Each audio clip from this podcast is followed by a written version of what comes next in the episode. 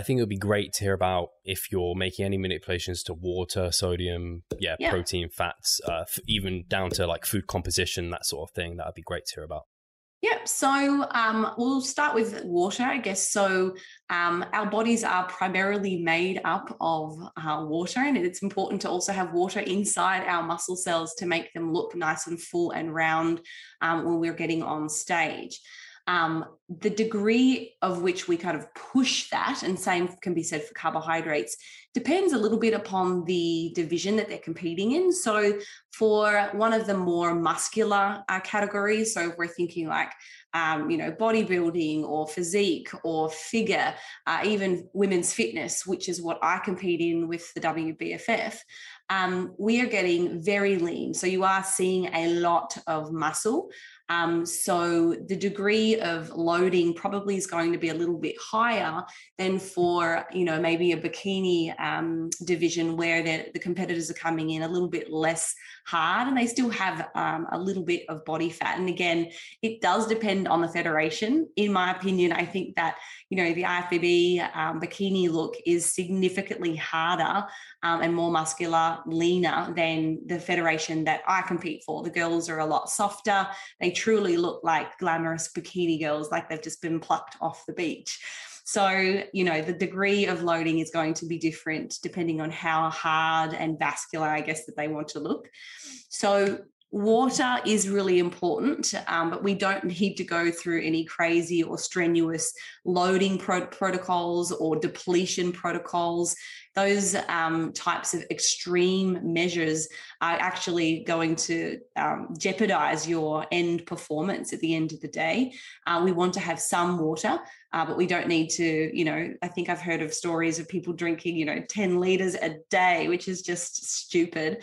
I've also heard of people completely, you know, dehydrating themselves for this dry look, which ultimately is going to lead to them looking really flat um, and probably very unwell uh, if they're not um, drinking any fluid at all. So that should stay pretty consistent to your normal. So, peak week shouldn't be any dramatic changes to your water. Uh, for me, what I'm doing with clients and for myself is I'm looking at my normal daily fluid uh, intakes uh, in the weeks leading up to the show. And then for peak week, it shouldn't really change. It stays very much the same. So, for me, that's probably about I don't know, three and a half to four liters um, per day. Um, and then, as far as sodium is concerned, that should be pretty much the same. Um, I'm looking at my competitors' uh, past or previous weeks' uh, sodium intakes. Um, I'm looking at what their averages are. And then we typically keep their sodium levels pretty steady um, throughout the course of that peak week. There shouldn't be any dramatic changes um, because if you do start manipulating sodium, um, now we're going to, as a result of that, start manipulating um, our total body water since water follows sodium. So both of those things really stay pretty steady um, we can use our sodium on uh, our show day, I guess, as a bit of a tool for helping to increase our vascularity um, to kind of really show off your um, muscle. So, uh, again, depending on the division, if we're looking at a bodybuilder or a physique athlete or a figure athlete, fitness in mine and Hattie's case, um, you know, we probably can manipulate sodium a little bit just to kind of really make our muscles pop and appear quite vascular.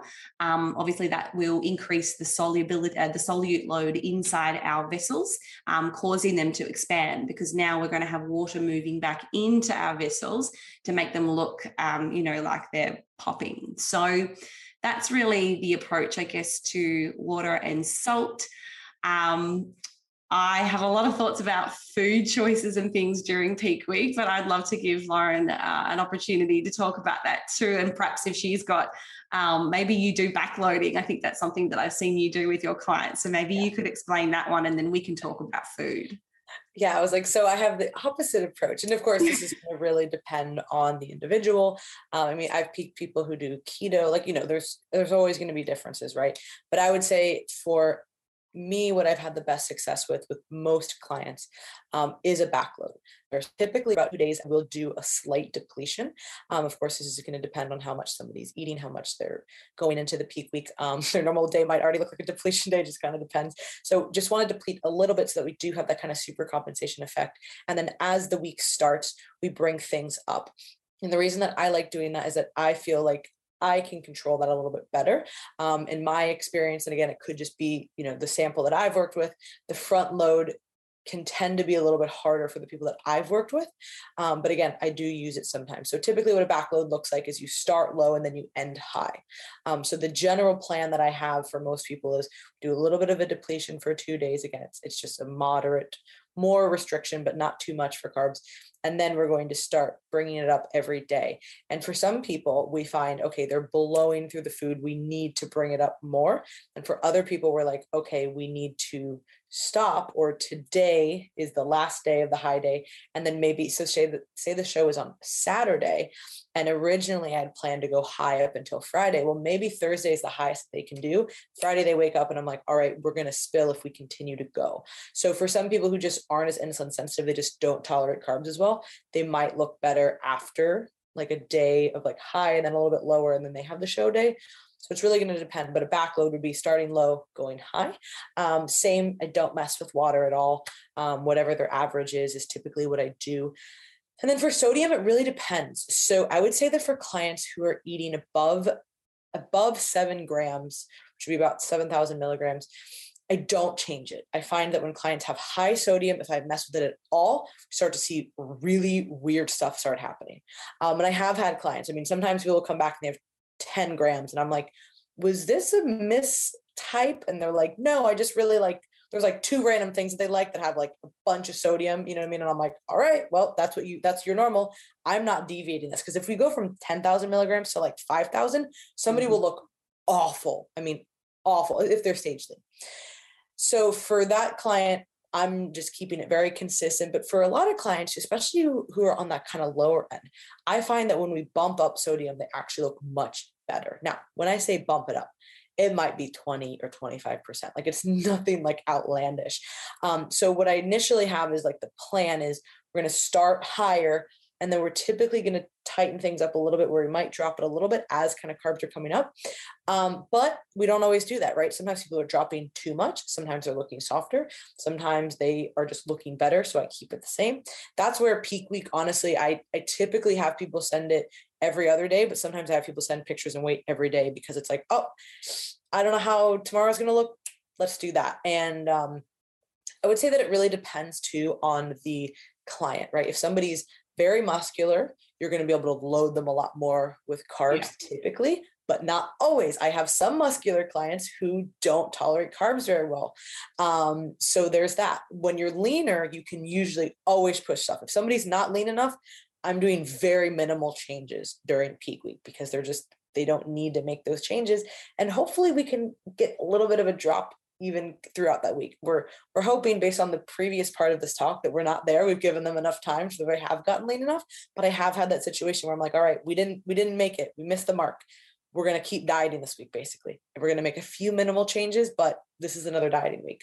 Um, so for those clients, not a lot of changes. The leaner somebody is and the more muscle they have, typically the harder that we can push, and typically the harder that we need to fill them out because they're going to be blowing through it. So I would say that's kind of what I typically do.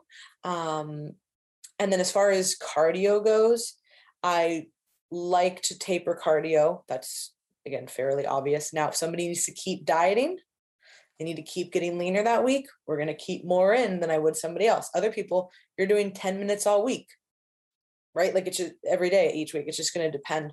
Um, and then training, I'm somebody who finds that people look much better when they train. Um, even the day before the show, I will have people train the day before the show. Now, it's not, you know, a balls out session, but it's a 30, 45 minute full body circuit. We're getting a pump. And I found that when I would rest on that day or I would rest clients, never looked as good. Wake up that morning, get a little bit of a workout, and then you have the rest of the day to chill. People look so much better. So what was the food that you wanted to talk about? Like yeah, food choices? I'll, uh, Hattie, for those who are listening, Hattie has joined us. Uh, I have to apologize, Hattie. We must have got our our uh, time zones thrown and everything. So uh, I'm glad you could. Like, you, we, you, made it to the started? end. oh no! I, am sorry. So we'll have to. Yeah, I mean, I'll have to make up to you somehow. Um, but so we can get some content from you, Hattie. I think we no longer have daylight savings, and that's now. Uh, that may have changed. so coming to obviously we're talking about peak week, and uh, I think essentially what we've gone over so far is Holly likes to generally front load, uh, whereas Laurin likes a back load. What's your kind of where are you putting your carbohydrates? Uh, what, what, are you doing with that for your peak weeks?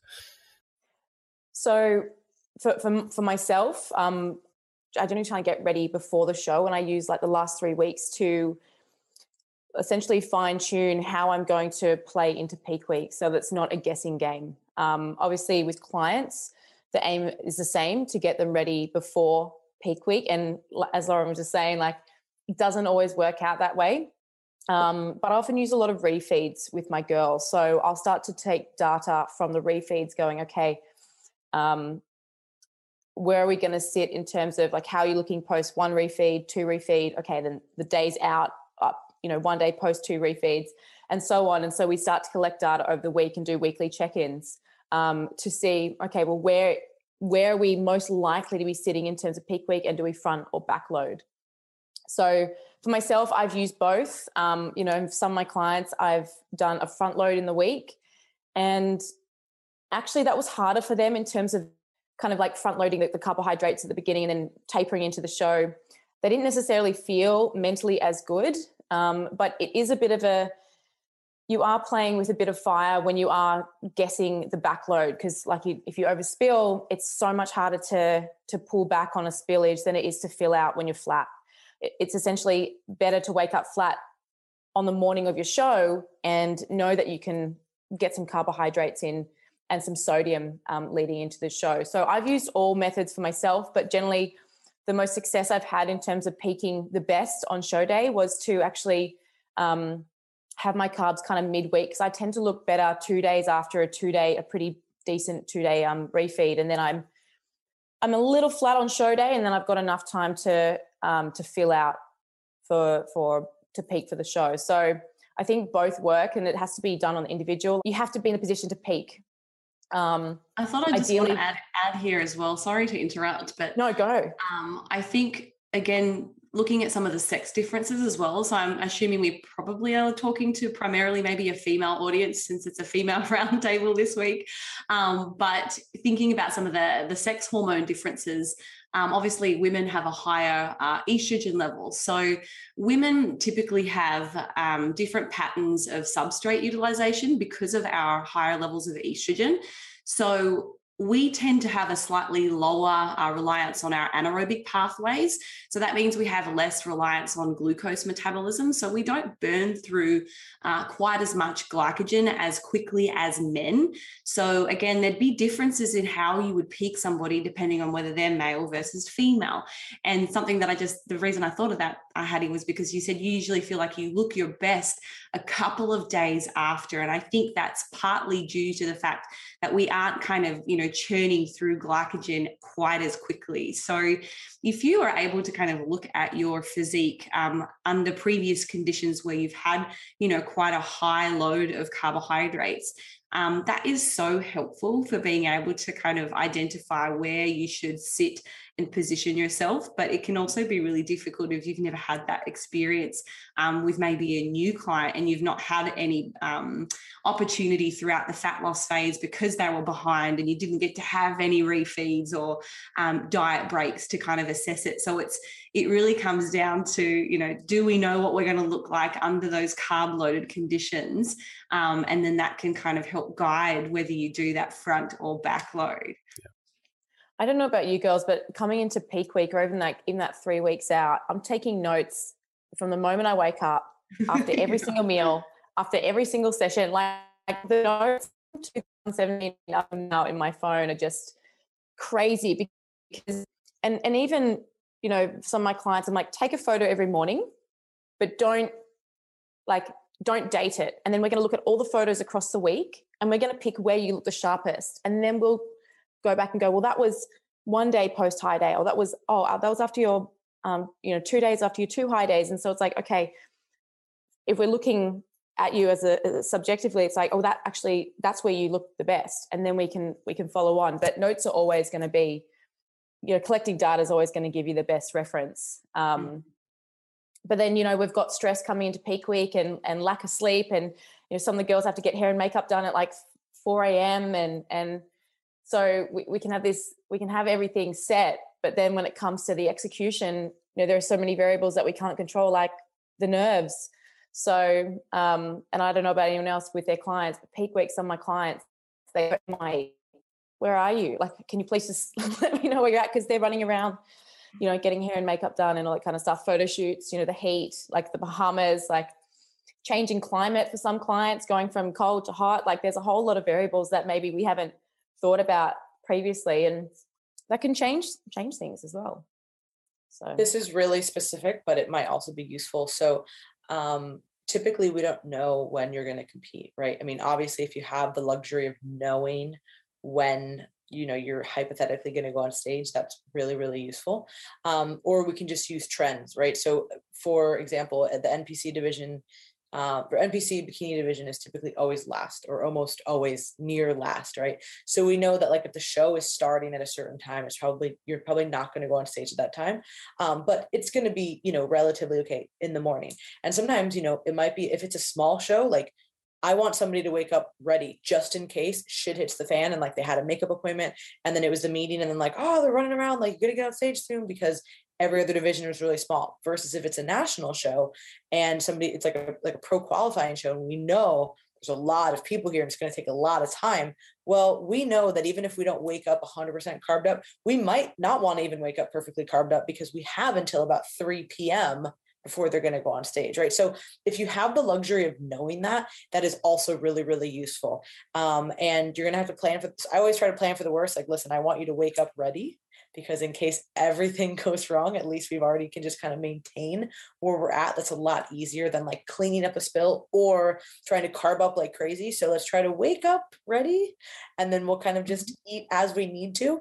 Um, but if it is a later show, you kind of do have that luxury of being able to go a little bit lighter um, kind of the day before because you will have more time. Hey, Pascal here. Just wanted to take the moment to talk about our membership site. Inside, you'll find a thriving forum, an extensive exercise library, courses, presentations, and research reviews. All I need you to do is hit the link in the description below and sign up. Well said. I know kind of show days they can be all over the place they can go on for ages depends how many people turn up i don't know there's there's so many variables there so um, kind of peak week. It's not peak day, uh, so hopefully you are sorted for that day. Uh, I guess something we were going to talk about, and I'm, I'm going to give give it to Hattie just because I know you haven't had much airtime. uh, in terms of food choices, I, I, imagine it might look similar for all of you, but for you, Hattie, what are you doing when you're carbing up? Are you kind of consuming different foods, same foods? What, what's happening with your food choices in peak week? Are you removing anything? Um, so similar, like I said, collecting data that three weeks leading in, I'll pretty much eat the same food from like three weeks out into into peak week. So um, uh, that's definitely the week that you don't try and don't try and add in anything that you haven't eaten before. um, I'm not a huge. I don't eat a lot of sweeteners. Um, I know that I do get some of my girls to drop back on them. Um, some people cut out.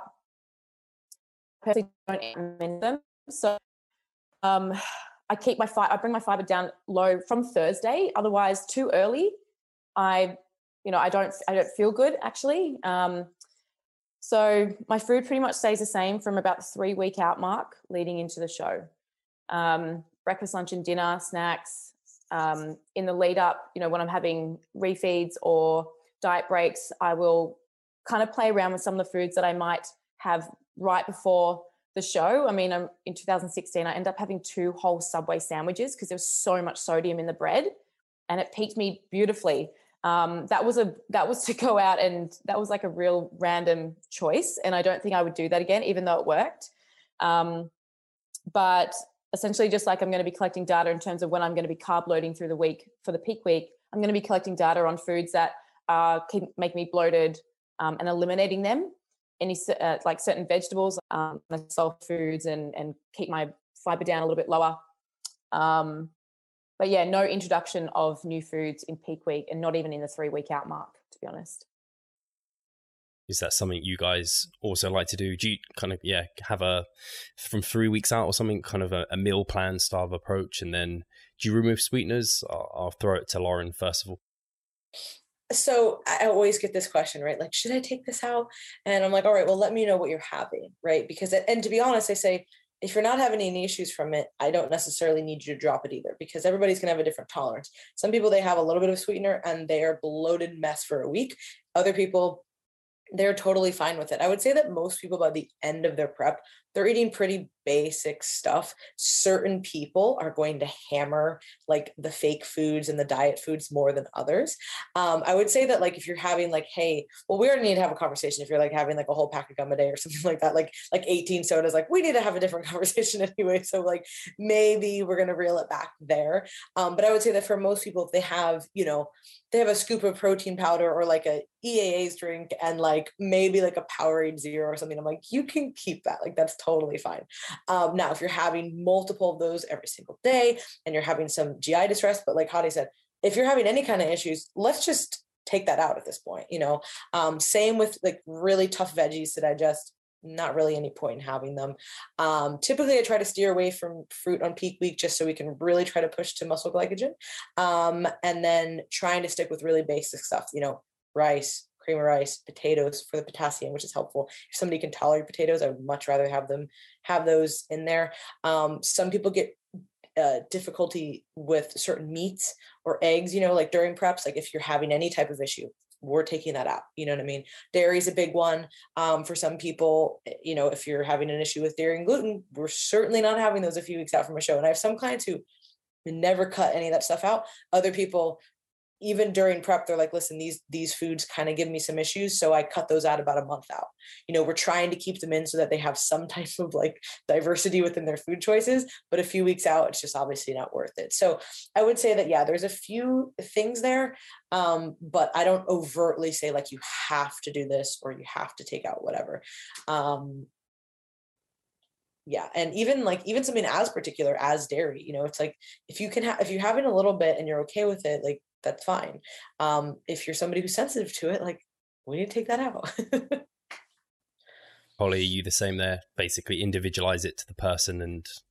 Yeah, I, I think. Look, um, what how I would view what the girls are saying is, you know, leading into a show, uh, we probably want to be paying attention to somebody's digestive health. So um, one of the key things that really make um, you know this conversation important is do you suffer from some kind of um, digest, digestive condition? So the people that i have the most um, uh, i guess removals of from their diet in the week of peak week are going to be those that have um, some of the common conditions like irritable bowel syndrome so ibs um, people with celiacs people with diagnosed intolerances.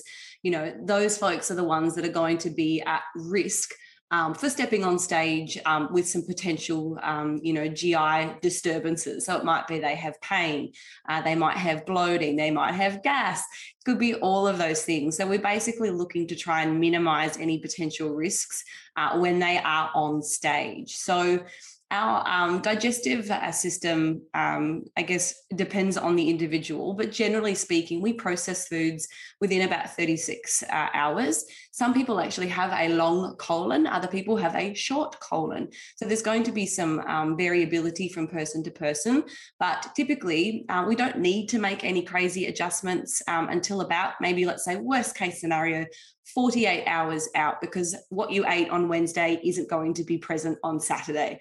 So we can pretty much um, keep things relatively the same um, up until those final two days. Then we can start to consider if you are somebody that suffers um, from IBS, then we need to be, or whatever that condition is, now we need to start taking it out. Um, so I guess the way that we would manage that is really just looking at some of the common, um, I guess, gut irritants. So there are several of those uh, things that we want to close, pay close attention to. So things like uh, caffeine consumption, um, alcohol consumption. Not that many people that are competing are probably going to be sneaking in any booze on the day before, though I have been known to do that in the past. But um, you know, these are both um, common gut irritants. We do not want to have those present um, you know, certainly not the day before or the day of stage, just to minimize any potential um, pain or what have you. Um, and then common FODMAPs are another food that I will really pay close attention to, not just with people that have these conditions, but generally as a blanket rule of thumb. It's like I would rather you've just done a six month prep, um, in maybe the case some of Laurin's clients that she'd mentioned. You've just worked hard for six months. Why would we want to risk something two days before the show um, that could potentially upset you on stage? So I would be sending out a list of every single FODMAP, and there are hundreds of these things. However, that list looks very long. There are still a lot of other foods that you can have as well that are very low FODMAP. So you can still have a really good diversity of foods, um, you know, the couple of days leading into show, and you're not going to feel like you're missing out too much. But I think, like both the girls said, um, there's something to be said for routine and stability.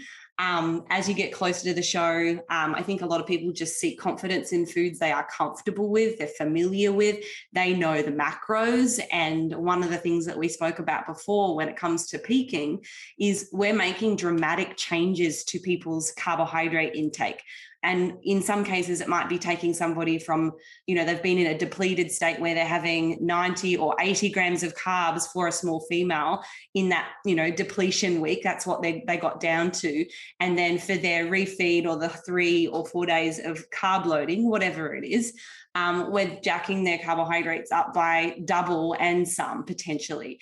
So, you know, you don't want to be giving out foods that they they aren't really familiar with the macros first and foremost. Like they want to be comfortable with um, things that they know what they're what's in them and then of course sodium levels as well. Um, that is probably one of the biggest challenges in peak week. Um, not only trying to hit certain numbers for your carbohydrates so that you look good you're on stage feel, looking full um, and muscular but we've also got to try and temper their sodium so that they're not having these wild swings um, that can also interfere um, with how they look on stage. So again familiarity. Like I love that Hattie does a three week pretty similar. Like that's probably more on the extreme end, but she is being really cautious. Like she's not about to ruin that many months of hard work um, on the expense of, oh, today I just want to have some food diversity because I'm so tired of eating the same foods, you know? So um, there's a lot that goes into it, but, you know, I think FODMAPs are really important to keep on the low. Um, you know, if you have a diagnosed lactose intolerance, let's not risk that on, you know, the day before we get on stage and, you know, keeping fiber probably to about 50% of what you normally would just the day before. Otherwise, guess what's going to happen? If you cut it out too early, you're not going to shit. You're going to be get uh, constipated, and you're going to be getting on stage probably feeling pretty gross. So you want to keep things pretty normal as long as possible until the last minute, and then you drop out all those uh, potential irritants. Yeah, I really like that description because I think uh, peak week there are a lot of variables you could manipulate. And i think if you end up trying to manipulate too many you just have no idea how to control the thing. But if for the most part i think you guys are all on the same page in terms of mostly manipulating just carbohydrates. So if you have control of that variable if you see something you don't like it's a case of okay i can pull up or down on this variable and i kind of know what outcome i'm going to get here versus mm. oh i chucked all these different things in, and I have no idea which one of these is kind of led to the result that I was kind of gunning for. I just want to check with you guys how is everyone doing for time? Have we got time for like another 15 minutes or something to talk about kind of post show, or how are you doing? Yeah. Yeah, I've got a whole hour. Hattie's fine. So I wanted to, yeah, I, I wanted to extend it to make sure Hattie felt like you've uh, given your kind of uh, word here at least and given some value to the audience. And I know they want to hear from you. I, uh, starting with Hattie, then in terms of we've talked about kind of we we've already talked about kind of starting prep, contest lengths, kind of going through that, and now peak week, post show. Uh, what what's that kind of what's your approach to post show with clients? Kind of um, with training nutrition, but also I guess mentality as well? Oh, post post competition blues. Um, something I always say is that no one can fully prepare you for post competition till you go through it yourself, and it's a, quite a shocking experience. I think for for newbies. Um, obviously, those who have a bit more experience, we, we we've learned a lot, um, and so much learning comes from just experience. But um, you know, it's funny. Everyone always talks about wanting to reverse diet, and the exec- there's a theory, and then there's the execution. And I'll put my hand up and say I've executed for myself a reverse diet after a show. Um, you know, I kind of just want to eat normally, and I for the first week I just let myself. I'm, if I'm hungry, I'm going to eat something. I still track everything. I have guidelines of my own numbers, but I very rarely um, successfully reverse diet myself. And, and and not when I say successfully not successfully reverse diet, I still stay in incredible shape for a long period of time. I'm just not this like anal person about, oh my God, I've got a reverse diet. I just want to eat normally. I've eaten very robotically for an extended period of time. Um, however, with clients that do want a reverse diet, um, I do a step through process. So I tend to increase uh, their carbohydrates. Um, depending, actually, depending how low their fat is, the first macronutrient I'll actually tend to increase is fat. So I take my fats for myself and my girl carbohydrates and protein high. So the first macronutrient I'll start, kind of step through is, is fat intake, and I'll do it. I kind of increase their their calories by about five percent, five to ten percent, depending on the individual, every three days. So it's like really stepping through and starting to taper off cardio. So um, so I'm closing the gap, say the deficits, you know, like this, it's like just closing the gap down and stepping through that every couple of days because you're hungry as well. Um, for some of my girls, I say have a, a play week. So go off structure. You've been structured for so long. Have a have a week where you go in. You're going to stick to this amount of sets per per body part. Don't go more. If you want to go a little less, that's fine. But cardio is a thing that we're like, okay, say we're doing 400 calories coming into the show, we're going to taper it down to 325, then we're going to taper it down to 250, and we're going to do that as we start to increase food. And I'll try and get them up to around their guesstimated maintenance within four weeks. A lot of girls that want reverse diet don't necessarily stick to it. And like I said, like for, for those who are who are new to to competing, the the theory of wanting to reverse diet is there, but when it comes to the practicality, we've also got the nervous system that's crashing down after an incre- incredibly in, intense six months, sixteen weeks, twelve weeks, whatever it is their their whole process was. Um, and what goes up must come down. So when someone's in a bit of a collapse, food is an emotional regulator. Trying to stick to these numbers is really tough. So I give them ballpark figures. We have a calorie budget. If it's too hard to stay on top of food, I'll tend to get them to stay higher on the cardio and we'll keep food, I'll bring food up higher and keep cardio where it's at. And then once they've kind of found their feet post show in terms of um, being able to track food more consistently start to um, minimize that calorie deficit over time. So bringing it back, it'll be a bit, bit of a step through, increasing their calories between five to 10% over a three to three to four days. So it's not just a week and then a week. Um, check in with them, continue to check in with them pretty regularly post show, actually, because there's so much intense checking in coming into the show. You can't just leave them high and dry and think, good luck in this part. Um, so I guess like really nurturing the client is, is really important post show, um, getting them to share their experience of what it's like so they can kind of close down that chapter. Um, yeah, but for myself, I, I really just want to start eating normally. I have some some numbers for myself. If I hit them, great. Um, some days I will, some days I won't. But I'm trying to get back to normality, and I can still stay in you know, pretty good shape post show. And I don't tend to have the crash and the, the, highs and the lows like I used to when I first started competing. Um, so in terms, if I had a, if I looked at a maybe for my reverse successfully, purely for the emotional fact that they're just so emotional. Um, um, yeah, it's quite a, yeah, it's quite an interesting thing reverse dieting post post show. In theory, it's always great. The practicality of it, I don't know if Holly or Laurin have had the same experience. Uh, it's it's tough. Hi guys, Steve here. Just wanted to take a moment of your time to remind you of our online coaching service. At Revive Stronger, we pride ourselves on providing personalized service that will take your physique and knowledge to the next level. If you're interested, check the description and sign up. Holly, do you want to talk through uh, your approach post show as well? Sure. Um, I think it really depends again on um, whether we're working with somebody that is um, like a professional athlete or whether we're working with a, a, brand new client because their experiences throughout the show um, not just like psychologically but you know physiologically are going to be wildly different.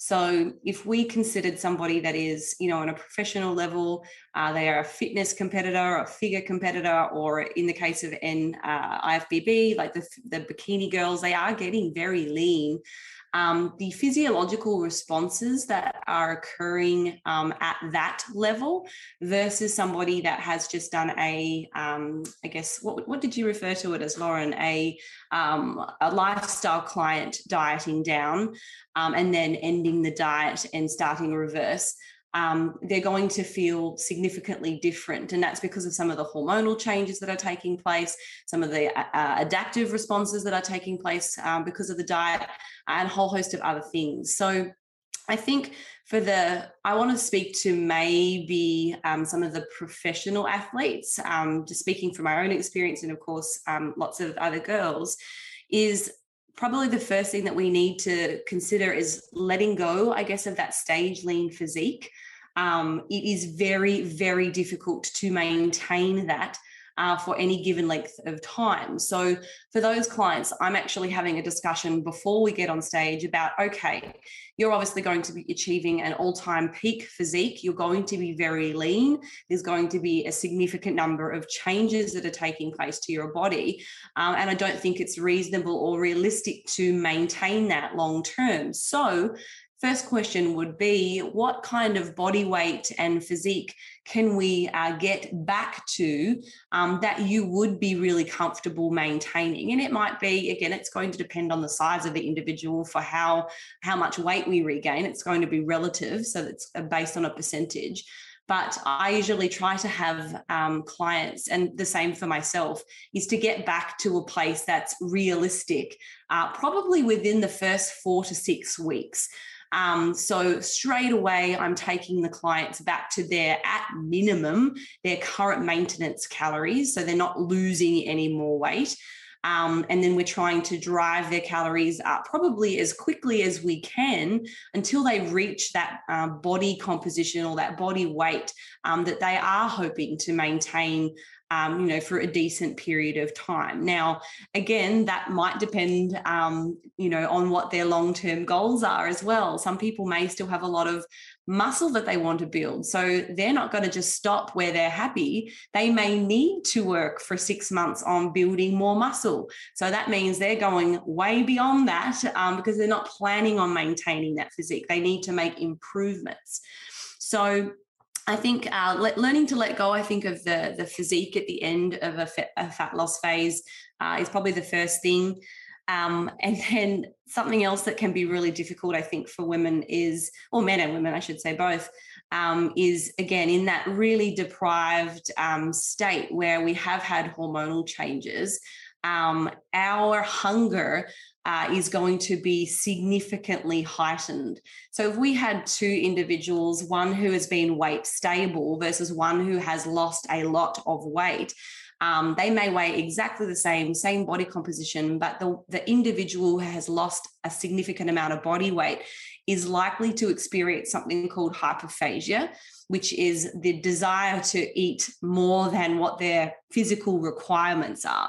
And eating doesn't necessarily like satisfy that need. So I think trying to eat intuitively post diet can be incredibly difficult in that uh, particular state where we have this um, interesting hormonal milieu, where we've got changes in thyroid, changes in leptin um, that are driving you to eat continuously. So there's a lot of things to manage in all of that not to mention the psycho the psychological change you know of kind of the show's been over. I feel a little bit down. Oh am i going to lose this physique? Um, you know what do i do with my training? There's just so many things to consider. So I think it's really important before you uh, step on stage that you have a post diet plan um, and a bit of a, a, set point that you're going to get back to relatively quickly. Um, and you'd obviously implement that with the um, the process of a reverse diet. I'm just awesome. going to jump in real quick. Sorry, um, Holly. I just loved a lot of the topics you just touched base on. So, like you said, having that conversation with your clients, like, um, was there a period leading into the show where you're like, actually, this physique I feel really good in. And for some of the girls, it might be their 10 week out physique. And you can say, well, you're around this amount of weight. And it's like, are you happy to get there, you know, in the time frame four to six weeks? And I think that's a really that's what I've done with some of my clients, and they've they've got a top end which they don't want to go past, and that's fine. But of course, if they're going to go into a calorie surplus, their weight's going to change. Um, but I think that was a really great way, and yes, something to, to clients on. Um, and then there was another one, um, yeah, around the girls who have lost a significant amount of weight. Um, they're like bottomless pits, and so that post that post week, um, I've got a I've got a rule with my girls. It's like night of show, go and have whatever you want, just don't go home sick. mm-hmm. The the second day, again, ha- have a day off, but just check in with yourself after each meal. Okay, Monday, here is where we're going to start your numbers and you're going to check in with me on these, these, and these points. Um, otherwise, like you said, free reign, intuitive eating, it, it doesn't, it, intuitive eating doesn't work. Um, you're so, you've got the changes in, like you said, hormone levels. You have no idea, like you don't feel satiated after a meal. Like you're, you're starving, you're at a body fat or yeah body fat level that your body's like doesn't really want to be where it wants to be so um, i'm glad you brought up those topics there bang on so i'll wrap it up by kind of combining both of those and adding something. So it's what both Hattie and, and Holly said were amazing, and they took into consideration both parts. I always think that physique sports are so unique because they hit both the physiology and the psychology, and I really don't know a lot of sports that hit both as deeply right? Because there's it's just such a unique sport.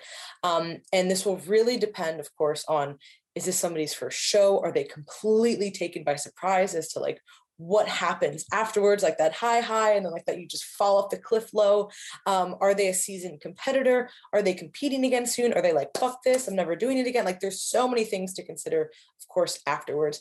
Um, but i like to combine the realism of listen you know, here's all the reasons why hormonally, just physiologically, you are not in the position to just eat whatever you want. But as a competitor and as somebody who's worked with a lot of people, I understand the desire to want to eat normal. Like Hattie said, I've said those same things. I just want to be normal again. I just want to be normal again. And mm-hmm. also the, you know, your social life, your family, your friends, your significant other, whoever you're with, they all want to do things with you. And when do they plan those things? The first few weeks after the show. So if I were to tell you, you need to be perfect with your reverse diet, otherwise you're a failure, track every macro, I'm literally setting this person up for success. Because 10 weeks later, nobody wants to take you out to dinner. They don't give a shit anymore that you did a show. So they all want to do it right afterwards. So putting that into the plan already ahead of time, I have found to have the most success. So we're kind of balancing. We need to have restraint at some parts of the week, and then we also need to be a little bit more flexible with that restraint at certain parts. And I, I can say, hey, is it is it fair to say that you probably have two meals out this week?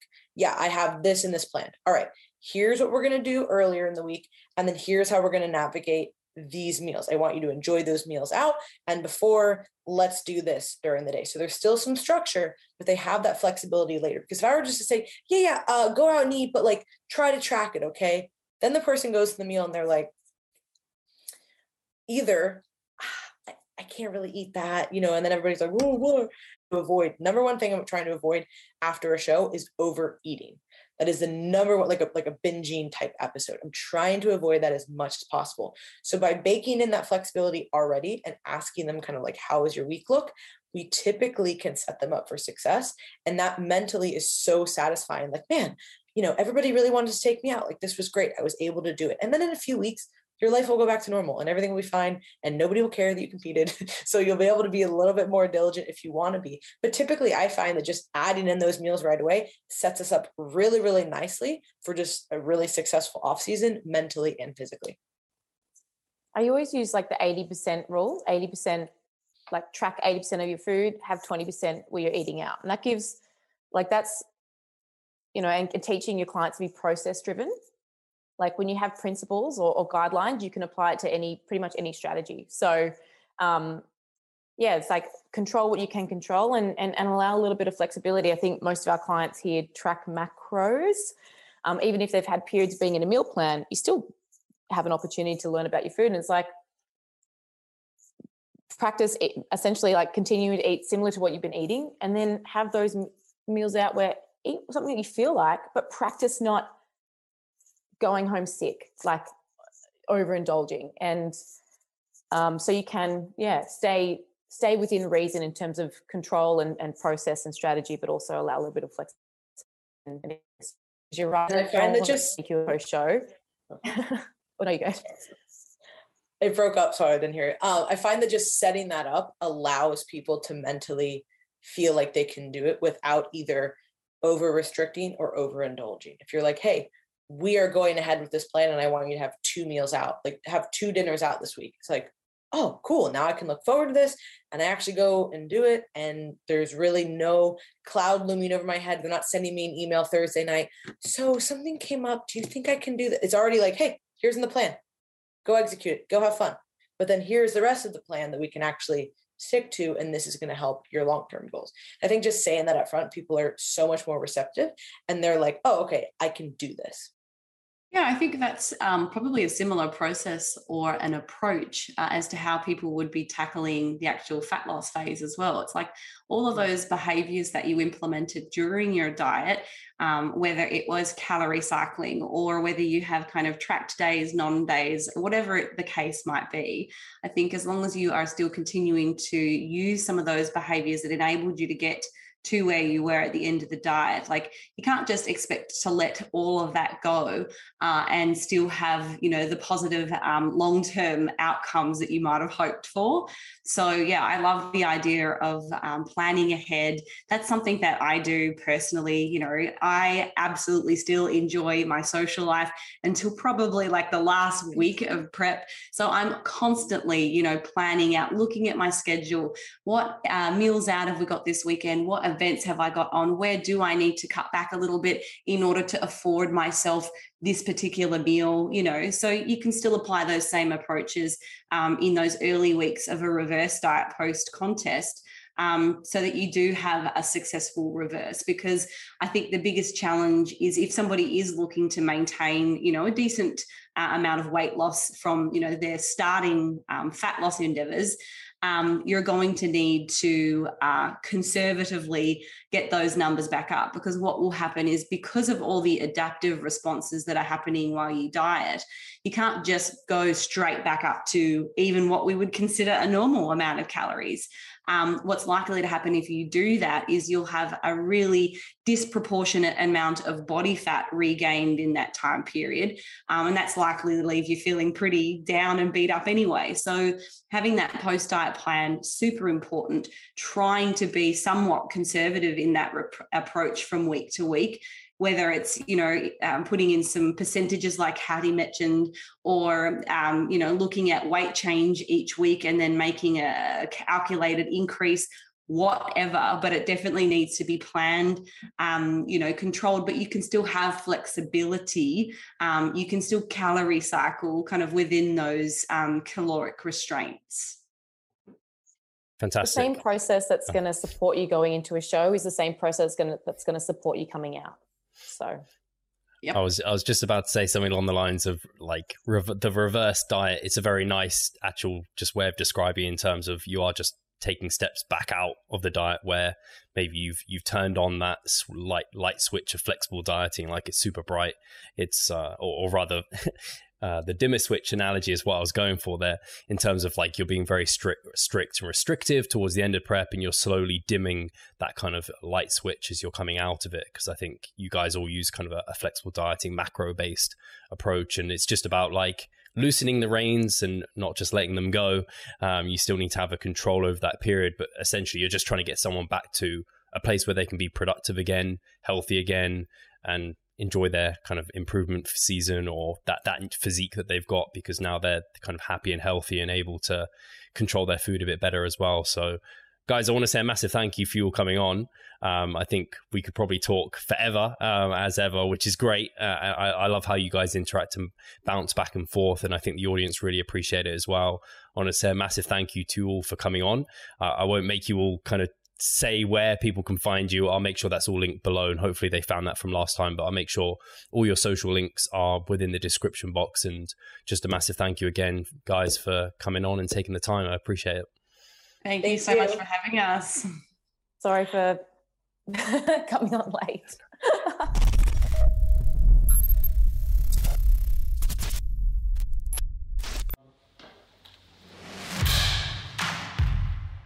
So I'm Steve Hall, founder of Revive Stronger and a coach of Revive Stronger. My name is Pascal Floor. I'm the co-owner of Revive Stronger and also a coach, of course.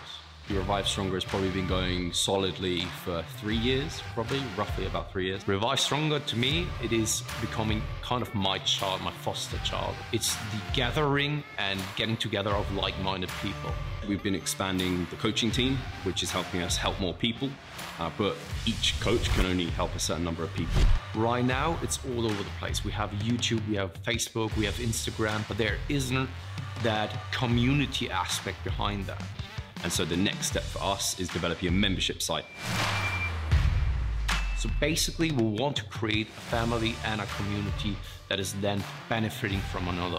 A really cool community for people within our little niche is going to be a website. They will get early access to our podcast. You can access us, ask us questions. The community aspect, we have a forum there. You can ask questions, but also you can you can log your journey. There's also going to be courses on there. Courses, presentations on different topics, discount of past seminar footage. We will log our journey as well. We'll start vlogging. We're going to have documentaries. Our entire athletic journey. Furthermore, they get access to an exercise video library the exercises that we love for hypertrophy and maximizing hypertrophy. We're going to go through those in depth, telling you how to execute them. We kept them concise and also mobile friendly so that you can watch them in between your sets.